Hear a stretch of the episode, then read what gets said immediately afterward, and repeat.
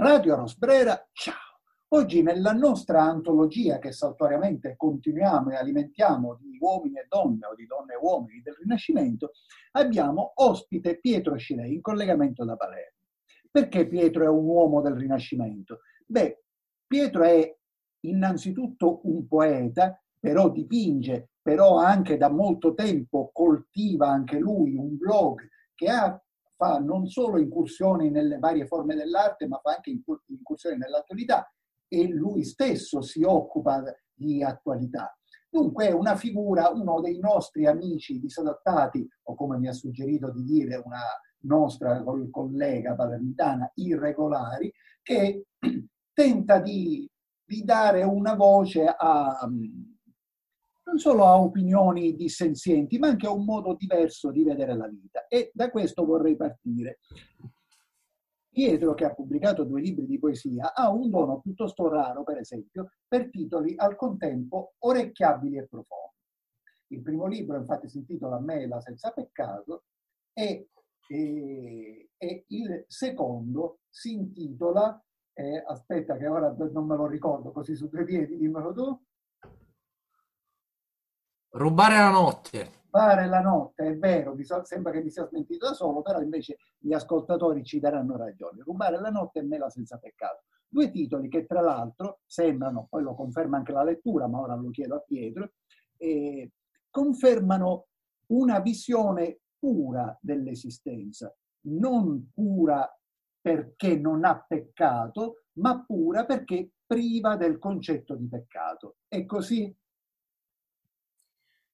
Innanzitutto un caro saluto a te e a tutti i radio spettatori, ma uh, sul peccato ci sarebbe tanto da dire eh, eh, e ho avuto qualche perplessità prima di mettere quel titolo perché ho avuto il timore che mi si identificasse con, come con una persona senza peccato. E questo non deve assolutamente passare questo messaggio. Però secondo me non bisogna partire dai peccati ma dalle cose belle della vita. Tipo la poesia. La poesia la poesia è un po' la, la nudità dell'anima, il, il pieno delle facoltà percettive di qualcosa di sottile. Eh, non lo so, io quando scrivo non so cosa scriverò, però vengono cose interessanti e non capisco come. Però al tempo stesso ti posso dire, avendo letto, che c'è anche una padronanza della tecnica che poi per esempio nella poesia è necessaria. Eh, la tecnica con la pratica si affina, mettiamo così, è una vita che scrivo, ho raggiunto la maturità per pubblicare i miei libri dopo i 40 anni, ma dopo una vita di pratica ed esercizio. E come e perché hai cominciato? Un bisogno che ho dentro. Io non te lo so spiegare bene. Mi prendono i 5 minuti e in una notte scrivo un libro. Poi nella, nella pratica per scrivere Mela senza peccato eh, ci sono voluti 5 anni eh, perché dovevo andarci piano perché nel racconto autobiografico Parlo pure di cose private, uno deve andarci piano con le cose private. Rubare la notte in tre mesi. Ultimamente ho scritto un'opera teatrale in una notte. Vediamo che succede. Un'opera teatrale in versi, tra l'altro, quindi diciamo osi veramente l'inosabile. Il teatro in versi ormai non lo osa più nessuno da decenni, praticamente. Eh, vabbè, che artisti saremmo se usassimo i mezzi convenzionali? Lasciamo dei segnali che un giorno qualcuno recepirà, anche tu credi in questo, o anzi addirittura questo ti sembrerebbe troppo ambizioso? Guarda, ti ho sentito male, mi dispiace per la registrazione. Ma- segnali che forse un giorno qualcuno recepirà, anche tu credi in questo o questo ti sembrerebbe addirittura troppo ambizioso? Ma bisogna vivere la vita attimo per attimo, poi è giusto porsi dei progetti, dei traguardi, ma bisogna arrivarci passo per passo. Forse la, ecco, la domanda più giusta potrebbe essere, o poteva essere, ehm, pensi che la poesia, ma la poesia non solo nel senso dell'opera scritta in versi, la poesia come dimensione dell'anima, possa ancora avere un ruolo, essere ascoltata, essere udita, essere percepita in un mondo così frettoloso, assurdo e anche stupido come quello in cui viviamo? Bisogna vivere nel presente, ma nel presente secondo me c'è spazio per la poesia. Non lo so, ci sarà un motivo per il quale i più importanti poeti venivano chiamati Vati. Quindi una guida è per sempre. Eh, progetto ambiziosetto. Eh, senti, ma tu come vivi l'attualità? Ti potrei domandare, e anche te lo domando, come hai vissuto gli ultimi anni in cui la società italiana soprattutto, ma insomma europea, è profondamente cambiata in peggio. E, ma anche se la poesia per te è una difesa, se quello che scrivi pensi possa costituire una difesa per chi lo legge.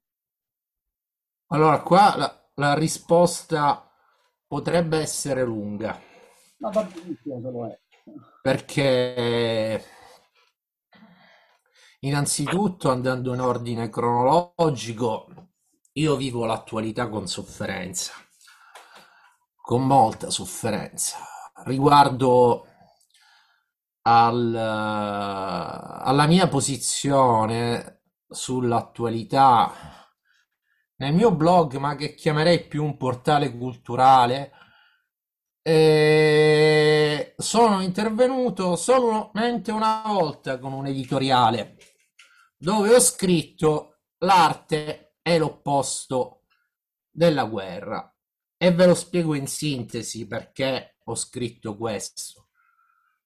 L'artista, il poeta e diciamo tutte le maniere di vivere affini all'artista e al poeta hanno una grandissima sensibilità.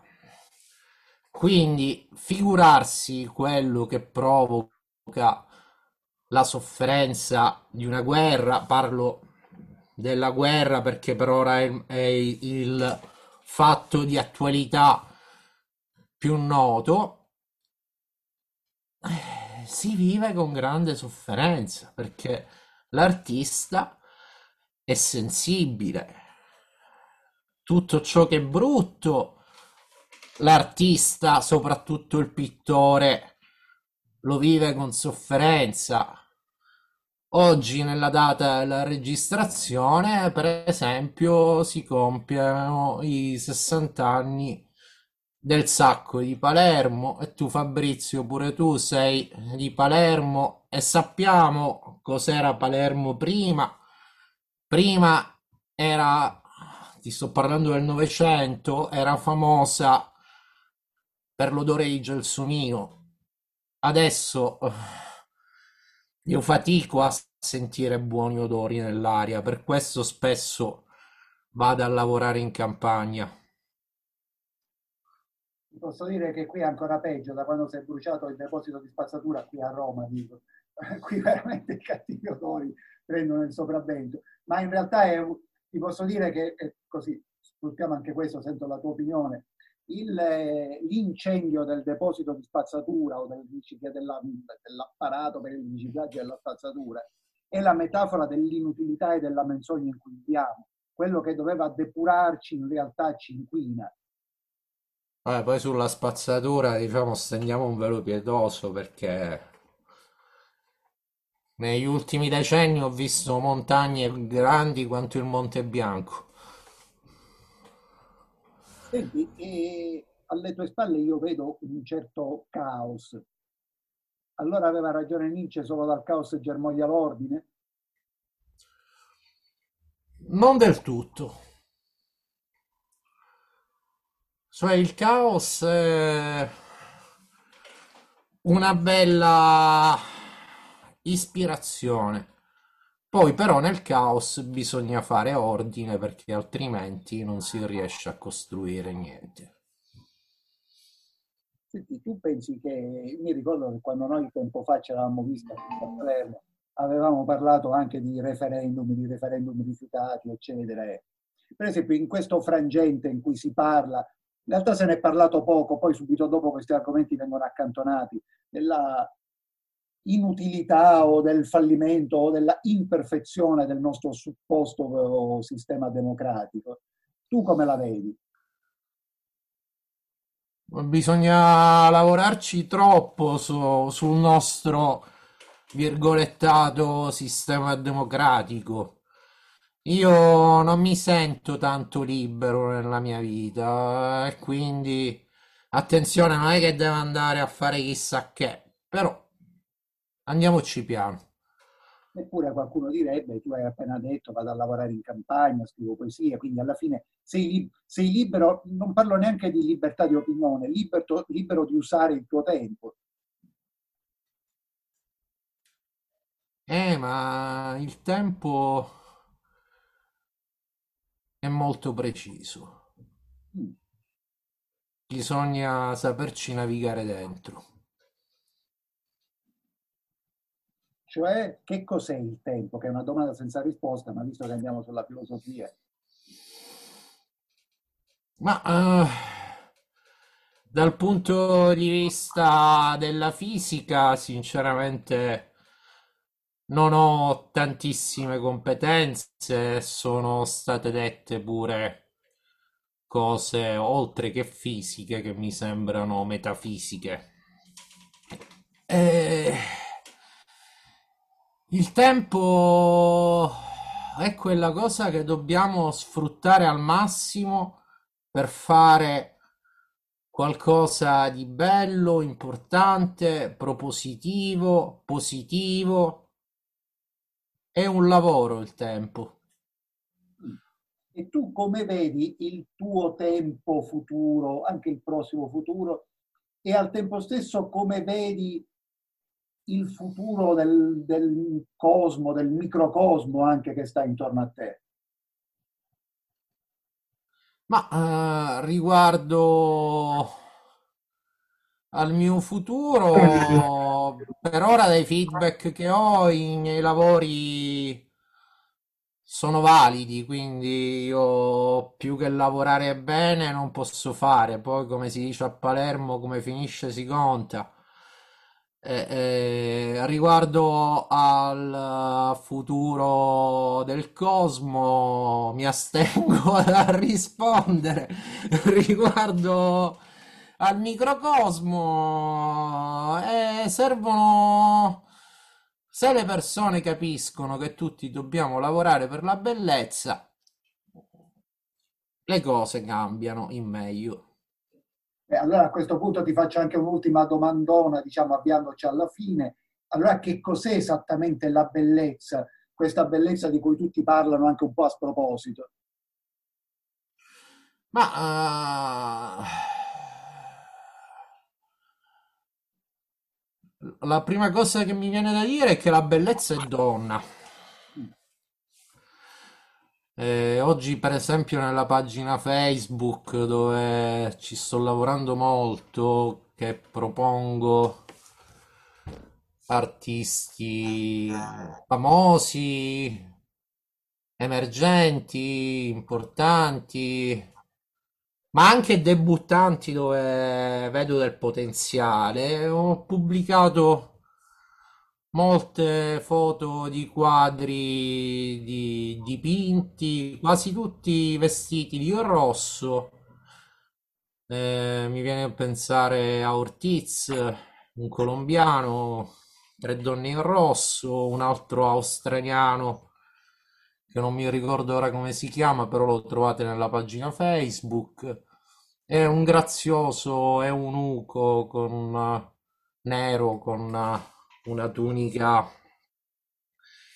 bianca. Io vedo la bellezza di primo impatto, sarà che è uno dei miei settori, lo vedo nelle arti visive, specialmente la pittura. Ovviamente sono anche cose che riguardano il gusto quando pubblico la foto di un quadro, eh, ragiono se quella foto di quadro è effettivamente bella ed è effettivamente da pubblicare nella pagina Facebook, come cerco da fare io quando opero come pittore. Eh, però attenzione, la bellezza è anche oggettiva, perché ci sono certi quadri su cui nessuno può dire niente. Eh, e su quello bisogna lavorare, sull'oggettività della bellezza. Poi no- no- non devo essere io a spiegare cos'è la bellezza, cioè vai agli Uffizi e ti guardi la Venere del Botticelli e, e poi siamo tutti d'accordo. No, no- non so se ho risposto alla tua domanda. Hai risposto, in realtà ti potrei dire che fino a un certo punto dell'Ottocento Botticelli era stato anche un po' disprezzato, quindi poi anche questo non è così vero, nel senso che anche, anche l'ideale di bellezza, nel senso anche filosofico dell'espressione, ha ondate.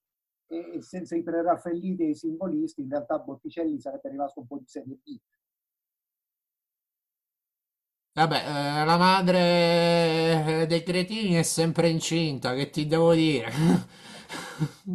Senti, tra l'altro ora tu facevi riferimento a una cosa che è- a me è sempre sembrata lodevole e anche poco frequente nel mondo di oggi, perché tu ti occupi molto di quello che fanno gli altri e non sei, diciamo così, chiuso in una dimensione egoistica, cosa che è piuttosto frequente nel frangente storico in cui viviamo.